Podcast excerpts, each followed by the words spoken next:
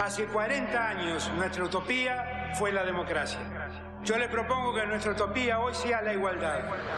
No, la Argentina hoy está a la deriva, tratando de tapar parches. Vamos a hablar clarito. Hay proscripción. La grieta famosa, que es un invento de la política para generar odio y desde ahí conseguir más votos. Vas a meter preso a Videla a todos los responsables. Estamos trabajando en armar una estrategia para enfrentar la izquierda a nivel internacional. La izquierda tiene que pelearle y la peleamos todos los días. Si vos le tenés bronca, le tenés que pelear, pelear o que tenés bronca, pero lástima a nadie. La moneda ya está en el aire. Empieza cara o seca en FM Concepto.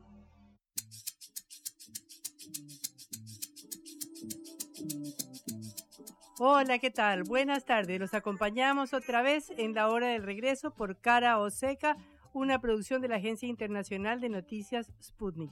Les saluda Patricia Lee y está conmigo Juan Lehmann. Hola Juan, ¿cómo estás? Muy buenas tardes Patricia, estoy bien. Sabes que empezando a sufrir los efectos de una alergia incipiente, el otoño creo que se va a venir duro. Yo ya te dije, me había acostumbrado a la ola de calor, me prometí no usar eh, pantalón largo hasta julio y yo por supuesto voy a cumplir con mi promesa como las que hice para ganar el mundial. Así que voy a seguir viniendo así como, como me ves en Bermuda y Ojotas. Lo lamento Juan, lo lamento, te va a dar frío te va a dar alergia, te vas a resfriar, pero bueno, es tu opción. Tengo una mochila cargada de pañuelitos, así que seré yo contra el mundo entonces. ¿Vos cómo estás? Muy bien.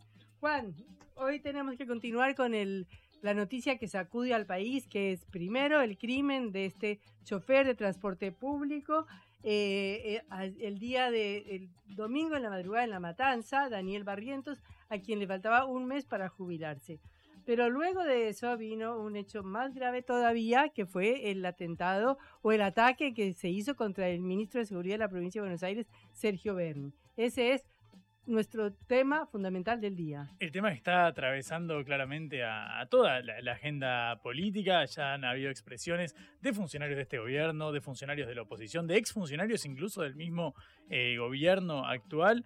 Eh, la verdad es que es lo que venimos tratando puntualmente en este, en este programa. A veces pareciera ser que ciertas discusiones palaciegas quedan fuera de lo que sucede en, la calle. Recordamos, esto es en Virrey del Pino, donde hubo un antecedente concreto, lo repasábamos ayer, en 2018.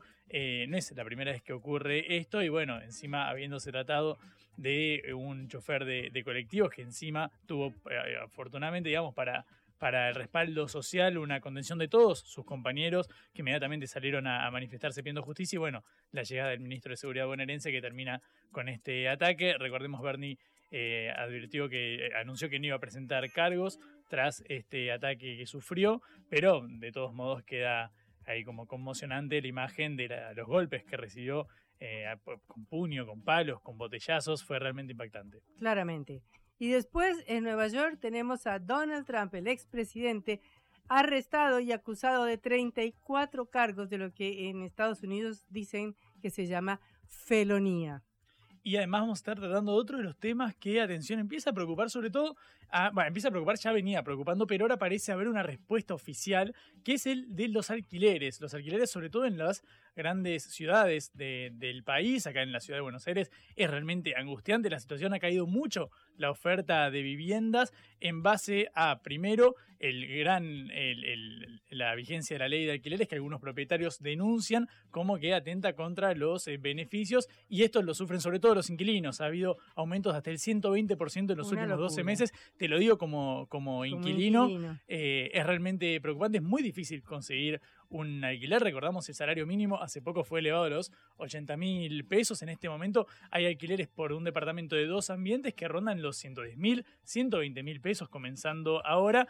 Parece ser que después de una reunión que mantuvieron ayer Alberto Fernández con su ministro de Economía, Sergio Massa, habría cambios en este sentido. Recordamos, la ley entró en vigencia en julio del 2020, pero fue sancionada, eh, aprobada por el Congreso de la Nación hacia fines del 2019 durante el gobierno de Mauricio Macri. Bueno, tras varios intentos pareciera ser que ahora efectivamente va a haber modificaciones. Veremos cuáles de los puntos son los que se tocan, porque recordamos, al ser dos partes que entran en conflicto de intereses, beneficiar a una supone inevitablemente perjudicar a otra. Veremos cómo resuelve esto el gobierno.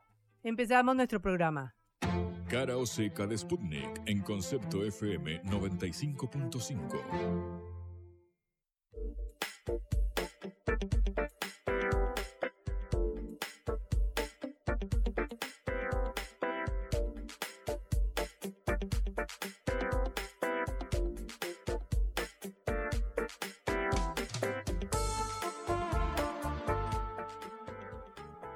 El crimen de Daniel Barrientos, el chofer de transporte urbano que fue asesinado el lunes 3 en la madrugada en el partido de La Matanza en el Gran Buenos Aires, y el posterior ataque al ministro de Seguridad Sergio Berni siguen conmocionando al país. No es para menos. En primer lugar, y el más grave de todos, es el asesinato de Barrientos, a quien le faltaba un mes para la jubilación, como ya contamos ayer.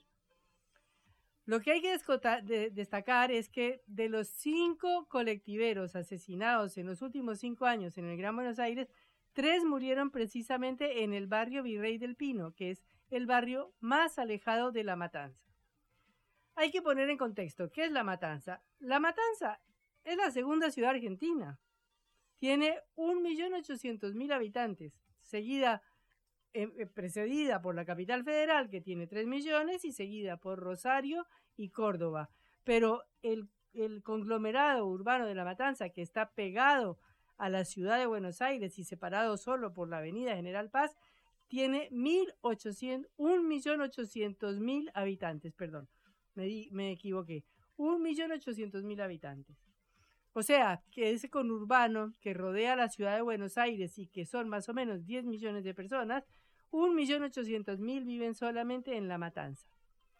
Eh, es un municipio larguísimo, se extiende por casi 40 kilómetros desde el límite de la ciudad de Buenos Aires. Pero cualquiera que haya tomado la ruta 3, que es la que eh, divide o que atraviesa toda la matanza y va hacia el sur, hasta Ushuaia, hasta Tierra del Fuego, cualquiera que haya llegado a Virrey del Pino se dará cuenta que ahí empieza una tierra de nadie. A ese barrio solo entran dos líneas de colectivos y en la madrugada ninguno. Entonces la gente tiene que caminar hasta la ruta 3 desde sus barrios. ¿Y quiénes viajan ahí? Los trabajadores, que de hecho en esa hora de la madrugada salen porque tienen que entrar seguramente a las 6 de la mañana. Precisamente en ese colectivo viajaba una mamá con su hija discapacitada para ir a un tratamiento. Según las estadísticas oficiales que fueron publicadas por el diario La Nación, durante los primeros nueve meses de 2022 en La Matanza hubo 110, 110 homicidios, 28 mil robos y hurtos y 2.100 robos de autos. Si bien los homicidios bajaron, todos los demás estadísticas de delito aumentaron. De manera que este es el primer hecho que enardece a los trabajadores y que enardece a toda la población de la matanza que ha salido indignada por este asesinato. Pero el segundo hecho, que es la consecuencia política de esta inseguridad y de el millón de cosas y de caldo de cultivo que hay en la matanza, fue el ataque al ministro de Seguridad de la provincia de Buenos Aires, Sergio Berni, cuando se bajó en helicóptero él solo con un acompañante a negociar con los choferes que estaban cortando la avenida General Paz que divide la matanza de la capital y que paralizaron 70 líneas de transporte primero y 150 líneas después porque se les adhirieron en solidaridad. O sea, hicieron una acción eh, sindical espontánea y además un corte en una avenida crucial de la capital y de la provincia de Buenos Aires. Pero el hecho es gravísimo porque es un ataque a un ministro que ni siquiera es de la oposición, ni siquiera es de la ciudad de Buenos Aires, ni siquiera es de Juntos por el Cambio, de Horacio Rodríguez Larreta, de Mauricio Macri, sino el ministro insignia de la seguridad bonaerense. Y aparte, un hombre que ha sido identificado con el kirchnerismo desde la época en que Néstor Kirchner era gobernador de Santa Cruz. Por eso es una alerta muy serio del descontento social y la insatisfacción política. A favor o en contra, Sputnik para la pelota para reflexionar. Estamos en comunicación con Sabina Frederick, exministra de Seguridad Nacional del gobierno de Alberto Fernández, y actual titular de la agencia Cascos Blancos de la Cancillería Argentina. Un gusto saludarla. Sabina, le habla Patricia Lee desde Cara Oseca. ¿Qué tal, Patricia? Buenas tardes, un gusto. Eh, Sabina, estamos todos conmocionados por este hecho eh, que ha sacudido sobre todo al conurbano bonaerense y a la provincia de Buenos Aires y a la capital, que ha sido, en primer lugar, el asesinato del chofer Daniel Ballesteros y segundo, la golpiza que sufrió ayer Sergio Berni al tratar de negociar con eh, los eh, piquetes de colectivos que estaban cortando la Avenida General Paz. Quisiera saber su reflexión sobre esto. Eh, sí, bueno, en primer lugar, eh, este, la gravedad del, del, asesinato, ¿no? Del, chofer de, de, del colectivo, eh, que es, este, me parece que, bueno, el hecho más grave este, de lo que ocurrió ayer. Eh, y bueno, la importancia que, que, tiene y que creo que bueno, el, el, el, gobernador de la provincia de, de Buenos Aires, Axel Kicillof, ayer al final del día encontró el modo de, establecer un diálogo y una negociación eh, y de, este, bueno, vehiculizar el reclamo, este, al menos de la ubicación, de la colocación de las cámaras, ¿no? Dentro de los colectivos, este, que era algo que, no se había este, realizado. Eh, y otras medidas de seguridad que también este, los, los choferes este, exigían el día de ayer. Lo otro que es este, repudiable, porque bueno, este, es una agresión física, como cualquier agresión física, es, este, repudiable, es el, método que utiliza el, el, ministro de Seguridad de la provincia, eh, reiterado, eh, de llegar eh, a un lugar donde hay un conflicto, este, y solo, como ocurrió esta vez, esta vez, con cámaras de televisión que estaban en el lugar, este, entender que este, podía desescalar el conflicto, porque entiendo que la única razón por la, por, la cual él iría ahí es para desescalar el conflicto, como ocurrió otras veces. Bueno, eso ayer no funcionó, no solo no funcionó, sino que además escaló eh, el conflicto, este, se hizo más agudo, eh, y bueno, y, este, y generó esta, esta golpiza hacia él que también fue, digamos, en términos institucionales grave, ¿no? Porque, eh, bueno, es un funcionario público, eh, todos nos preguntamos cómo es que no llegó ahí con custodia, cómo es que no tuvo, no, no, recogió la información necesaria para saber cuál era el contexto en el, en el que se estaba este, metiendo, ¿Cómo es que llegó, este, desembarcó en jurisdicción este, de la ciudad, no, no federal, que es Nacional Paz y las colectoras, es, es, no, no, es su jurisdicción, es jurisdicción de la ciudad de Buenos Aires? Eh, en fin, toda una serie de, de, hechos ¿no? que rodearon su llegada hasta, a ese lugar que, que bueno, desembocó en, en, en, en una situación realmente este, repudiable, pero al mismo tiempo lamentable, ¿no?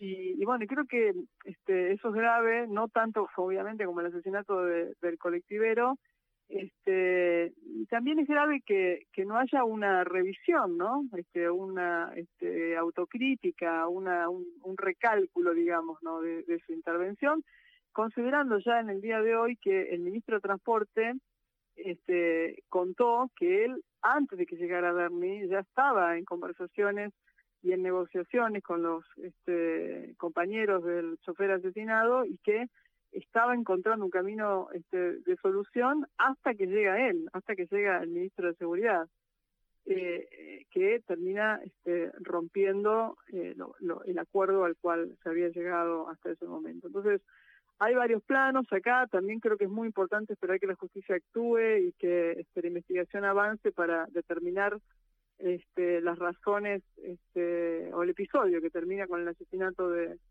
del chofer, si es, si es una, como dice el ministro de Seguridad, raro este, el, el, el si pasó eso o pasó otra cosa, qué bala fue la que asesinó este, al, al conductor. En fin, falta mucha información también para, para tener una idea más clara de este, por qué pasó el hecho más grave, ¿no? Sabina, ¿cómo estás? Buenas tardes. Juan Lemanté saluda. ¿Qué tal, Juan? Quiero preguntarte puntualmente, eh, durante tu gestión a cargo del Ministerio han sido públicas las, las diferencias que han tenido con el actual ministro de Seguridad bonaerense.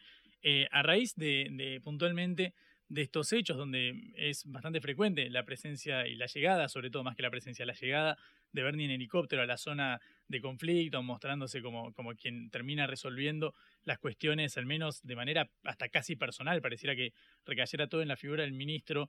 Eh, ¿Creías que, estaba sobre la mesa la posibilidad de que en algún momento desde los, allegados o familiares o, o, compañeros de las víctimas hubiera una reacción tan dura ante estas manifestaciones que hasta en algunos puntos parecen hasta performáticas, porque son realmente cinematográficas las apariciones en un helicóptero en medio de la autopista frenando el tránsito para hacerse llegar con todos los canales de televisión eh, posando las miradas sobre él.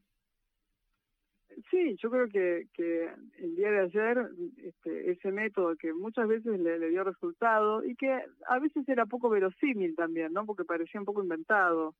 Este, recuerdo el de los camioneros en la autopista Buenos Aires-La Plata, ¿no? Este, donde llegue se resuelve el problema. Este, en fin, hay, hay situaciones en las que son, la que son poco verosímiles, pero, pero más allá de eso, este, yo creo que ayer él tuvo un error de cálculo muy grande eh, no sé si por falta de información o porque como él mismo dice fue solo y va solo a todos lados, eso es, es en realidad un error porque él es un funcionario de un nivel de gobierno este del cual depende la fuerza policial más grande del país. Este tiene una custodia que es de la policía federal con la que no contó y, su, supongo información de toda índole para poder este, tener la certeza de que llegando él ahí realmente la situación este, va a mejorar, ¿no? Eh, y me parece que los colectiveros lo que hicieron cuando él llegó es mostrar su ira, ¿no? Este, este, porque lo que había era insultos hacia él, eh, fundamentalmente, hacia él, y creo que hacia él es hacia también ese, ese modus operandi, para hablar en lenguaje este policial, ese, ese método, ¿no? De, de intervención en conflictos que que no, no los resuelve. Este, muchas veces los, los crea este, y otras veces los potencia. Puntualmente, eh, yendo a, la, a, este caso puntual, que recordamos es una situación eh, que tiene muchos puntos en común con aquella que sucedió en 2018 con Alcaraz, el otro chofer asesinado en la localidad de Virrey del Pino, en, en la Matanza, provincia de Buenos Aires. Pareciera ser que en este caso eh, pasan los, los gobiernos y las políticas instrumentadas para combatir a la inseguridad y este flagelo eh, persiste sobre todo en la, en la provincia de Buenos Aires. Quiero preguntarte tu lectura eh, al, al, respecto y el abordaje que puede hacerse al menos para prevenir este tipo de, de, situaciones, más allá luego, por supuesto, de la condena que debe caer sobre, sobre el responsable. Bueno, acá lo que eh, yo supe, porque no, no lo sabía, es que había un compromiso de parte de la provincia para colocar este, 8.000 cámaras en, las unidades este, de diferentes líneas de colectivos en, en, en, en la provincia y que eso no se cumplió. Se colocaron 2.000 y quedaron 6.000 sin colocar aun cuando la provincia le transfirió el dinero a las empresas y evidentemente no hubo o no hubo supervisión o hubo una no hubo una capacidad de, punitiva digamos de sanción en las empresas que no cumplieron con su este con su compromiso con su con el contrato. Ahí el ministro de transporte de la provincia reconoció este que eso era su responsabilidad y bueno eso me parece que es una es una medida clara eh, que, que el estado demoró este, y que las empresas también obviamente tienen su responsabilidad no por no haber hecho esa instalación de, cámaras. Eh, luego está la demanda de los controles de gendarmería. Yo ahí realmente no no en general la ruta 3 suele haber controles. Este, yo no sé cómo se está distribuyendo hoy la fuerza federal pero me imagino que se está haciendo este, con la coordinación de los municipios. Eh, y, y entonces habría que preguntar en, en este a, a, por lo menos a la matanza, ¿no? Que este, cómo es este, la diagramación o bueno, este, por qué este, en esa zona no, no hay o si efectivamente hay, tal vez haya controles y esto, el, este, esta situación eludió el control, este, entonces el control de las fuerzas no, no es suficiente. Este, pero muchas veces ocurre, en, yo vivo en el, en el conurbano también, en, en, en Lomas de Zamora, que a veces por cambios eh, que se producen en, la, estación de policía, o sea, de, de autoridades o de jefe de calle o, o de decir, por algún movimiento que se produce, que se crean vacíos en el patrullaje, en algunas zonas. Y eso no necesariamente es intencional, pero genera consecuencias negativas. Entonces, este, habría que ver también ahí qué pasó, ¿no? Este, ¿Por qué ocurre ahora este, en, en, en particular? Son todas cosas que creo que tienen que este, resolver la investigación este, judicial y, y, hay muchas otras demandas de inseguridad que surgieron a propósito de esta situación que, que bueno, que también van, van, a tener que ser atendidas por la provincia de Buenos Aires y por, por, por la nación y por el municipio de, este, de La Matanza. Yo vengo diciendo que no, es, no son iguales todos los municipios, que hay algunos municipios que han tenido una política este, de gestión de la seguridad local muy exitosa, exitosa en términos de descenso de la tasa de homicidio, que es el dato más objetivo que tenemos, como el de Moreno, este, que tenía una tasa muy alta y consiguió en estos tres años este, bajarla eh, con una gestión hiperactiva, hiperactiva de este, evitar que los conflictos escalen y este, conflictos que sabemos que saben, saben, sabemos y ellos saben este, que generan violencia letal, ¿no? Entonces, eh, creo que no son todas las gestiones iguales, este, esta situación es una situación muy puntual y hubo un retraso, una demora o una cierta desidia este, de las empresas para cumplir con, con su compromiso y luego está bueno la, la, inseguridad de la, de la población que por ahí no es la misma realidad que vive el conductor este, de un colectivo que si bien ya no tiene eh, recaudación encima como tenía antes bueno, es un vehículo este, móvil con gente que algo tiene, este, y, bueno, y eso puede generar un robo o bien otra cosa, ¿no? Esto, esto suponiendo que fue un robo eh, y no otro otro tipo de, de hecho que la justicia debería averiguar. Hoy también escuché a un compañero del este, chofer asesinado decir que este, en el homicidio que se produjo en el 2018 de otro compañero, eh, los este, imputados finalmente fueron absueltos, con lo cual en ese episodio no hubo este, responsables, ¿no? Y eso esto realmente es, ya no es una tarea quizás solo de la policía, sino también de, la justicia. La última, Patricia, sabemos que, que estás apremiada con los tiempos. Quiero preguntarte puntualmente por el caso de eh, la, las opiniones que se, que se vierten sobre la mesa de cara a este año electoral y los discursos de mano dura que empiezan a aparecer. Uno, si tuviera que encasillar o clasificar las posiciones tanto de Bernie como de Patricia Burrich, parecieran tener puntos en común. Y ahora vemos que crece un sector que está incluso más a la derecha que respecto a ellos en materia de seguridad, encabezado por Javier Milei o sectores de la libertad de avanza, como queramos eh, denominarlos, eh, que bueno, aprovechan el descontento social, que es real, es palpable, para eh, enarbolar este tipo de discursos. Quiero preguntarte si te preocupa que, dado que ahora fue el ataque a un funcionario, que hemos visto casos de linchamiento a delincuentes y justicia por mano propia, si crees que el descontento con, con respecto a, las políticas de Estado y el rol para prevenir la inseguridad termine eh, favoreciendo este tipo de, prácticas y sobre todo este tipo de discursos. Eso sí es un riesgo, ¿no? Es un riesgo que corremos hace, hace tiempo y, el avance de, esas narrativas, que son narrativas porque en general no, este, las políticas punitivas este, eh, por ahí cambian en el, en el ámbito de la, del Ejecutivo, pero si vos ves, por ejemplo, este, el ámbito penal, eh, me refiero a la población este, encarcelada, que la tendencia es, a que crezca, ¿no? Y hay pocos cambios en los últimos 10 años. Este, entonces ahí te diría que hay hasta de hecho, ¿no? En el ámbito este, judicial, policial, eh, una tendencia a, a ser y también legislativo, ¿no? Porque hubo cambios en, las leyes este, que incrementaron la, la población carcelaria y también las condenas. Este, que puede, eso, puede, eso puede estar bien, ¿no? Este, no, no, no estoy diciendo que esté mal. Eh, lo que me parece es que eh, las narrativas tienen más un efecto electoral, ¿no?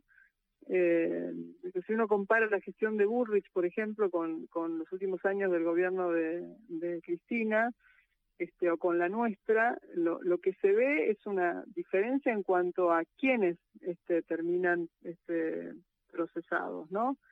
Tampoco es una diferencia sustantiva porque son este, prácticas que se cambian con, mucho tiempo y, este, los detenidos y procesados y condenados en ese tiempo fueron este, muchos más que en los últimos años del gobierno kirchnerista, aunque la tendencia es, al alza, este, y eh, en general eh, perejiles, ¿no? Ladrones de bicicletas, este, gente con consumidora de, drogas, en fin, este, la amplia mayoría.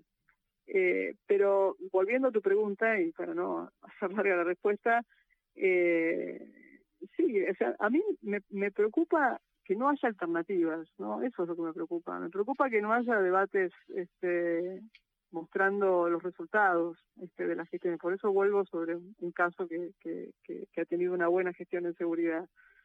Me preocupan narrativas que están desvinculadas este, de, las prácticas y, que no haya un debate serio, ¿no? sobre cómo hacer para este, mejorar la calidad de vida de la gente en, temas de, inseguridad en contextos de este empobrecimiento ¿no? y de crecimiento de la desigualdad, que no son este contextos este favorables para para bajar este las tasas de delitos. Entonces sí, eso eso sí me preocupa, ¿no? La falta de debate serio. Claro, claro. Eh, Sabina Frederick, ex ministra de Seguridad Nacional del gobierno de Alberto Fernández y actual titular de la agencia Cascos Blancos de la Cancillería. Un placer recibirla en Cara Oseca. Bueno, muchas gracias a ustedes. Que tengan buenas tardes. En la vida hay que elegir. Cara o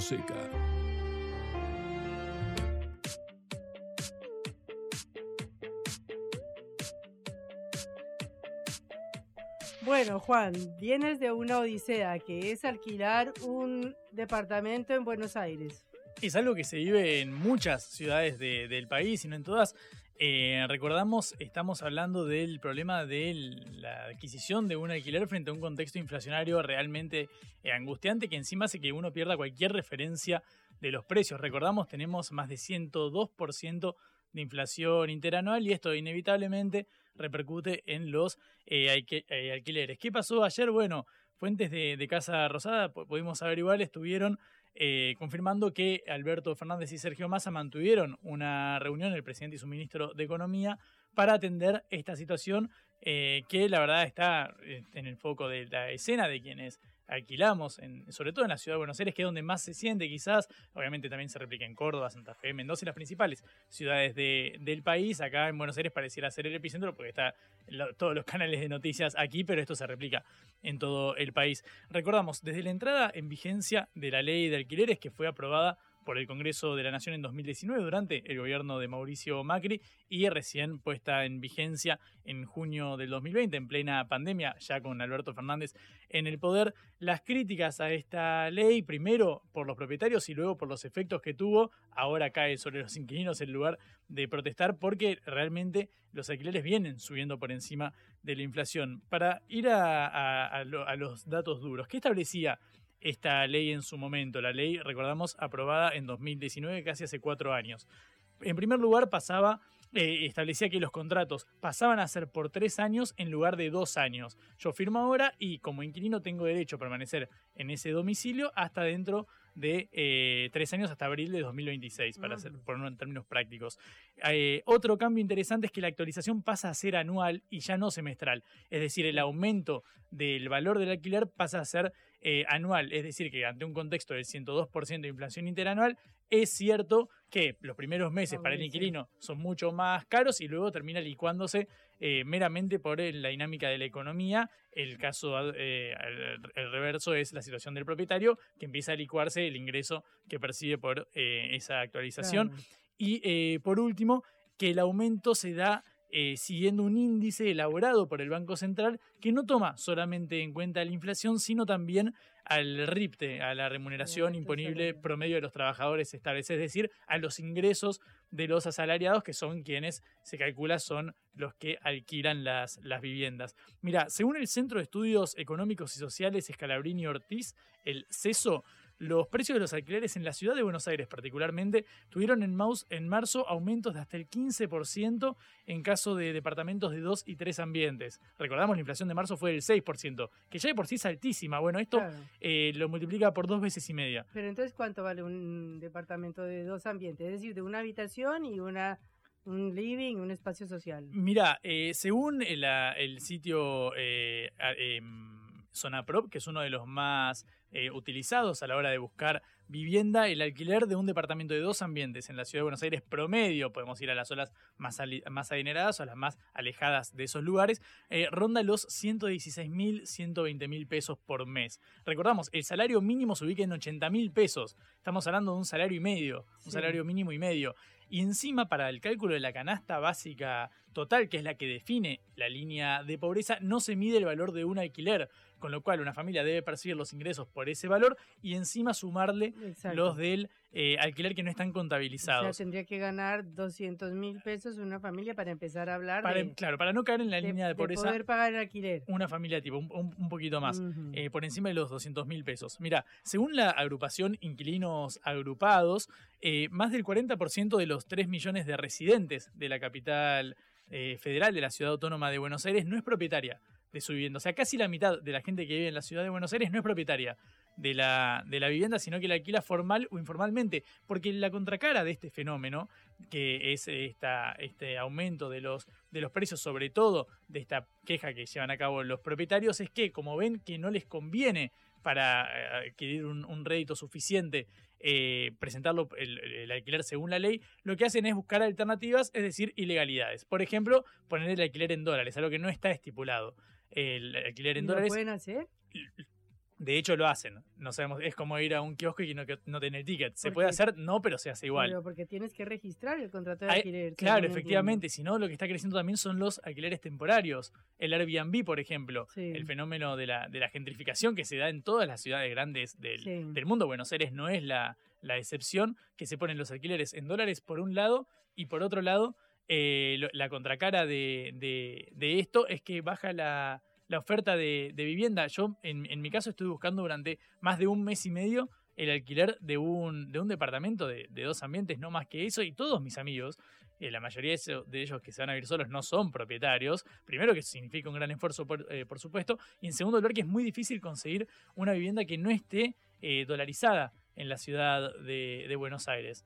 Pero eh, dolarizada sí para comprar, pero para comprar sí, que ya sea para, para comprar, eh, supone esto un, un, problema que haya que comprar la vivienda en dólares, es la economía monetaria. Claro, históricamente, lamentablemente ya lo normalizamos, esto lo naturalizamos, pero que el alquiler sea en dólares con los ingresos en pesos, encima que en pesos en, en dólares es el salario más bajo, el segundo más bajo de América Latina en este momento, el de, la Argentina, eh, es realmente preocupante. Bueno, en este marco se da la reunión entre Alberto Fernández y Sergio Massa, todavía no hay una medida clara a seguir, todo indica que va a revisarse el, contenido de la ley de alquileres, lo que advierten las agrupaciones de inquilinos es que en caso de cambiarse alguno de estos puntos que remarcamos, por ejemplo, que la actualización ya no sea anual y sea semestral, bueno, que te aumenten 50% el valor del alquiler, es difícil, sobre todo con el nivel de ingresos informales que hay en la Argentina, que nos siguen el aumento de la inflación. No tenemos paritarias cada tres meses, sino quizás una vez por año. Eh, y sobre todo, y con esto cierro, los requisitos que se piden para tener un, para acceder a un alquiler. Por ejemplo, hay que ser eh, dentro de hay que tener un familiar directo que sea propietario. en la capital. en la capital, en la ciudad autónoma de Buenos Aires. Yo no puedo, ni siquiera si tengo, si mis padres, por ejemplo, que vengo de su casa y me voy a vivir solo, tienen que tener una propiedad en la ciudad de Buenos Aires. Tengo que tener ingresos por el triple del valor. Para un alquiler de un monoambiente quizás necesito mostrar ingresos comprobables superiores a los 300 mil pesos. Eh, es decir, es, realmente complicado esta, este escenario. Bueno, obviamente por un lado está el componente inflacionario, por el otro está el componente de la baja oferta que hay de, alquileres y la alta demanda, y esto la lógica del mercado lamentablemente indica que va a mantenerse el precio elevado, bueno, esto es lo que ahora pareciera ser que empieza a encaminarse al menos un intento de respuesta para resolverlo, una ley, recordamos que ha sido criticada eh, por Juntos por el Cambio y por el Frente de Todos, eh, la verdad es que quienes más lo demandan, más lo defienden son los, los inquilinos que quieren no perder este, este actualización anual, que es lo único que los beneficia, porque la verdad es que los precios son casi inaccesibles. Bueno, un drama. La vuelta al mundo en la vuelta a casa.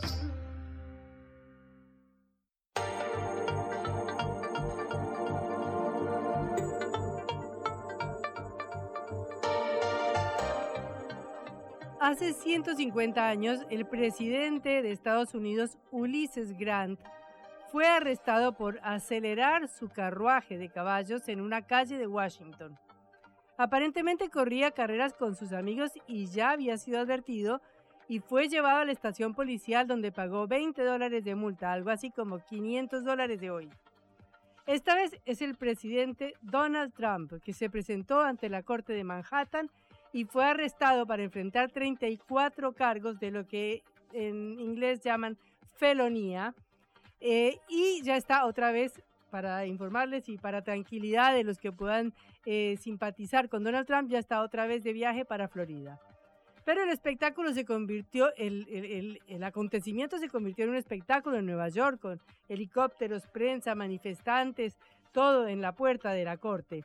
Porque el caso contra Donald Trump, que es el primer vicepresidente en ser procesado, es por un pago de 130 mil dólares a Stormy Daniels. Ya con ese nombre se imaginan eh, que es eh, una actriz porno que dijo haber tenido sexo con él.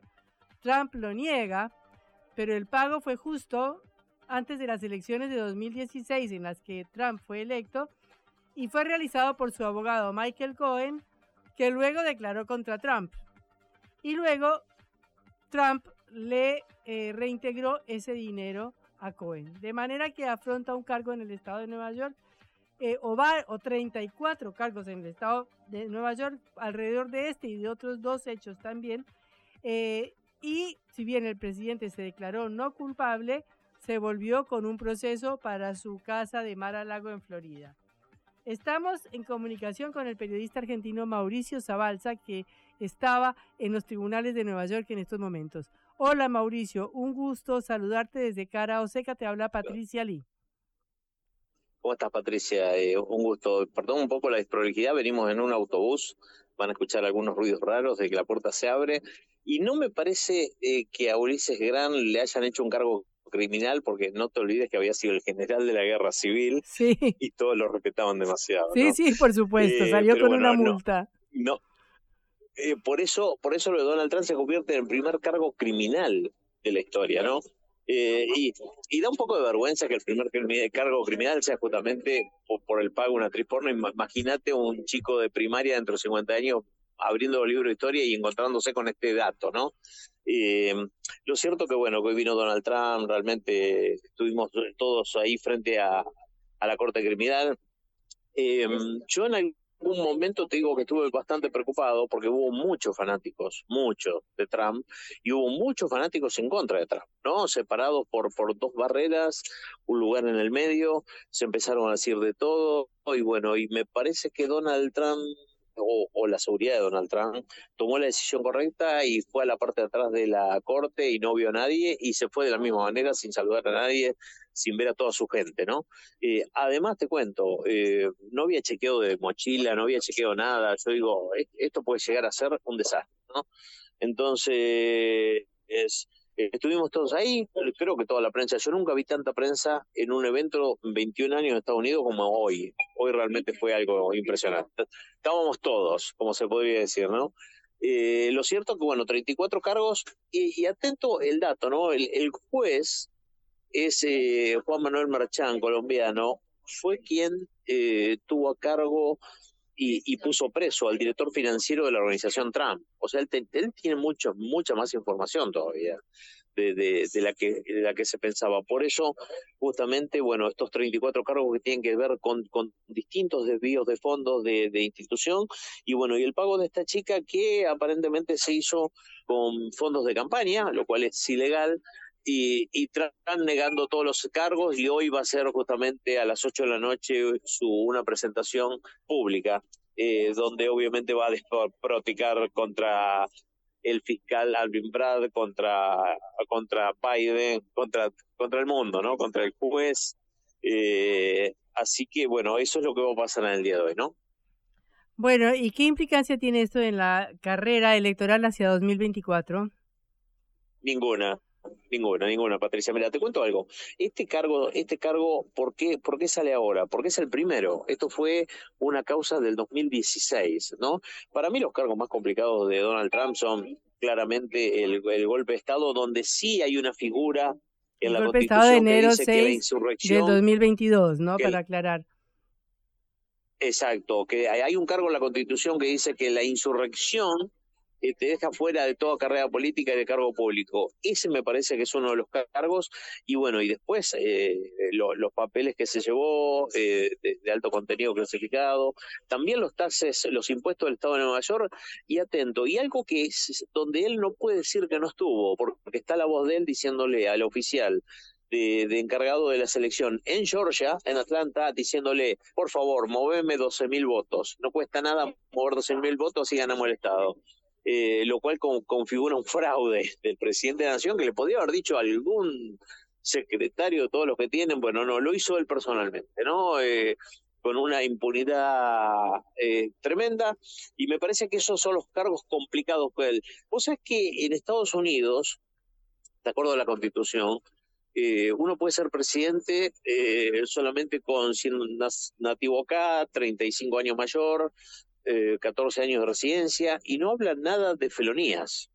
En lo cual, si esto avanzara, en un, que no va a avanzar, me parece mucho más, e, este, esto que pasó hoy al menos, por ahí se podría convertir en el presidente 47 entre las rejas. ¿eh? ¿Te parece que va a llegar a estar entre las rejas? Bueno, por eso te estoy diciendo, si esto pasara o si los demás cargos pasaran, porque como te digo, todos estos cargos, salvo el del, salvo el del 6 de enero, no configuran un algo que lo pueda dejarlo fuera dentro de la carrera electoral, en la que obviamente está muy por encima de los demás candidatos del Partido Republicano.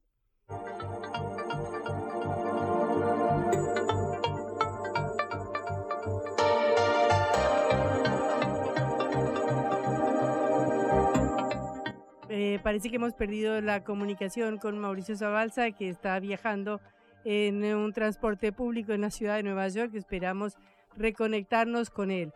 En todo caso, eh, estamos hablando de las hipotéticas elecciones, o hipotéticas no, de las elecciones de 2024 en Estados Unidos y de que Trump es el candidato con más posibilidades de ser electo el representante republicano en esa contienda.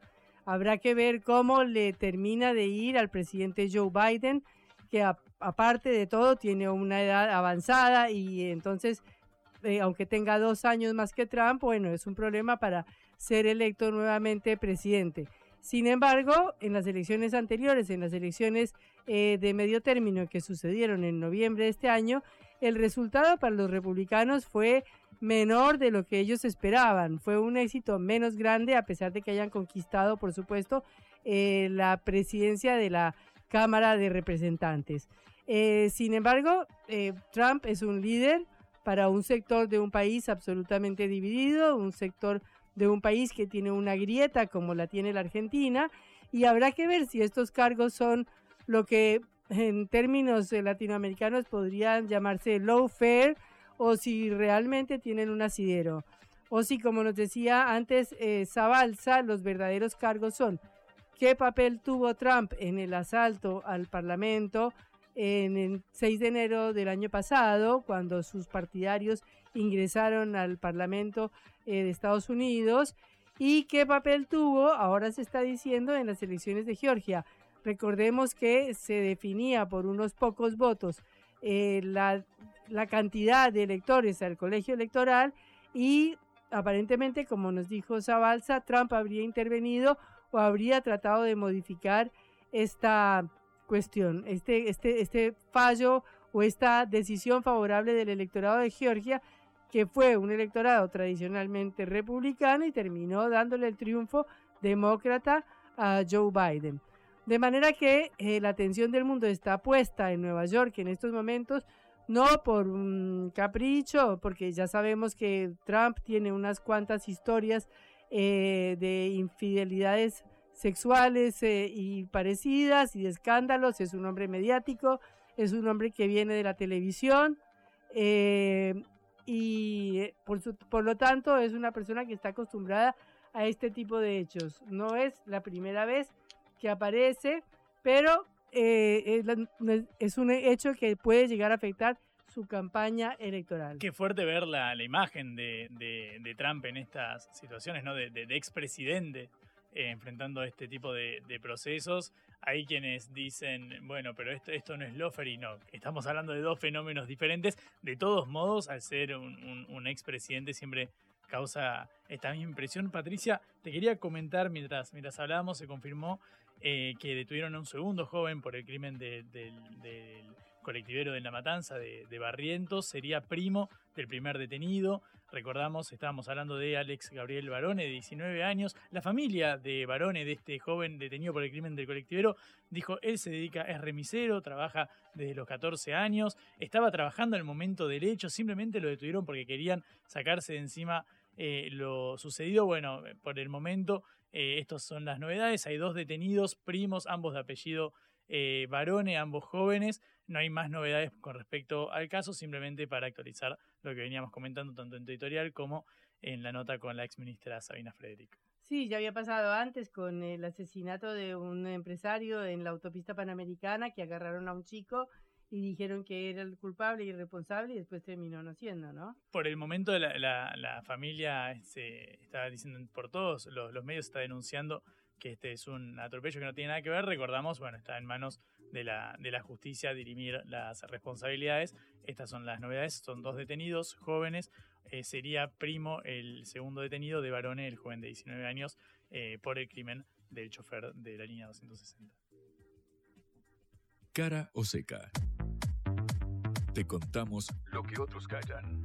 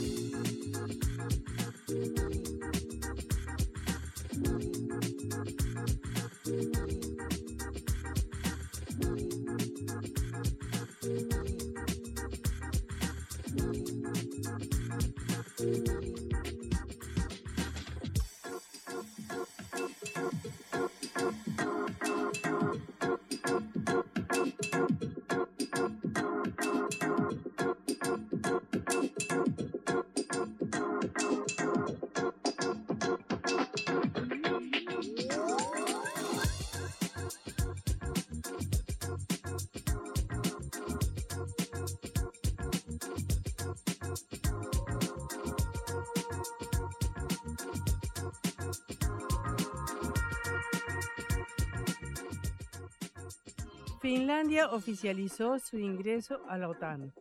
El país báltico ingresó hoy a la Organización del Tratado del Atlántico Norte. El ministro de Exteriores de Finlandia, Pekka Haavisto, firmó el documento de adhesión en una oficina de Bruselas. Desde Moscú consideraron que la expansión de la OTAN es un atentado contra los intereses nacionales y señalan que el ingreso obliga a Rusia a tomar medidas para garantizar su seguridad. Recordemos que Finlandia es el vecino norte de Rusia y que hasta el momento había convivido eh, con absoluta tranquilidad desde después de la Segunda Guerra Mundial y no había habido jamás absolutamente ningún inconveniente en la frontera. Javisto, el, el eh, representante de Finlandia, entregó al secretario de Estado de Estados Unidos, Anthony Blinken, el documento sobre la adhesión de su país a la alianza. De este modo, después de superar todas las quejas que había tenido Turquía en contra de Finlandia, se completó el proceso de incorporación y se convirtió en el miembro número 31 de la OTAN. Estamos realmente emocionados de tener a Finlandia como el miembro número 31 de esta alianza, así que este es un día muy importante, en un día ya importante de la historia de la OTAN, dijo Blinken en una rueda de prensa acompañado por el secretario general de la OTAN, Jens Stoltenberg, en Bruselas. Joe Biden también dijo sentirse orgulloso de recibir a Finlandia como nuevo miembro de la OTAN y espera que Suecia siga sus pasos. Biden también afirmó esperar, también instó a Turquía y a Hungría que concluyan sin demora el proceso de ratificación porque son los dos países que se han negado a aceptar el ingreso de Suecia tienen muchas críticas a Suecia por su manejo de la política de los inmigrantes y los reclamos de Turquía que dice que Suecia acoge terroristas que están en contra de Turquía y que por lo tanto por esa razón no les ha dado todavía la ratificación para que puedan ingresar. Como se sabe, el ingreso a la OTAN tiene que ser una cuestión acordada por todos los países de la Alianza Atlántica. Lo cierto es que desde el año 1989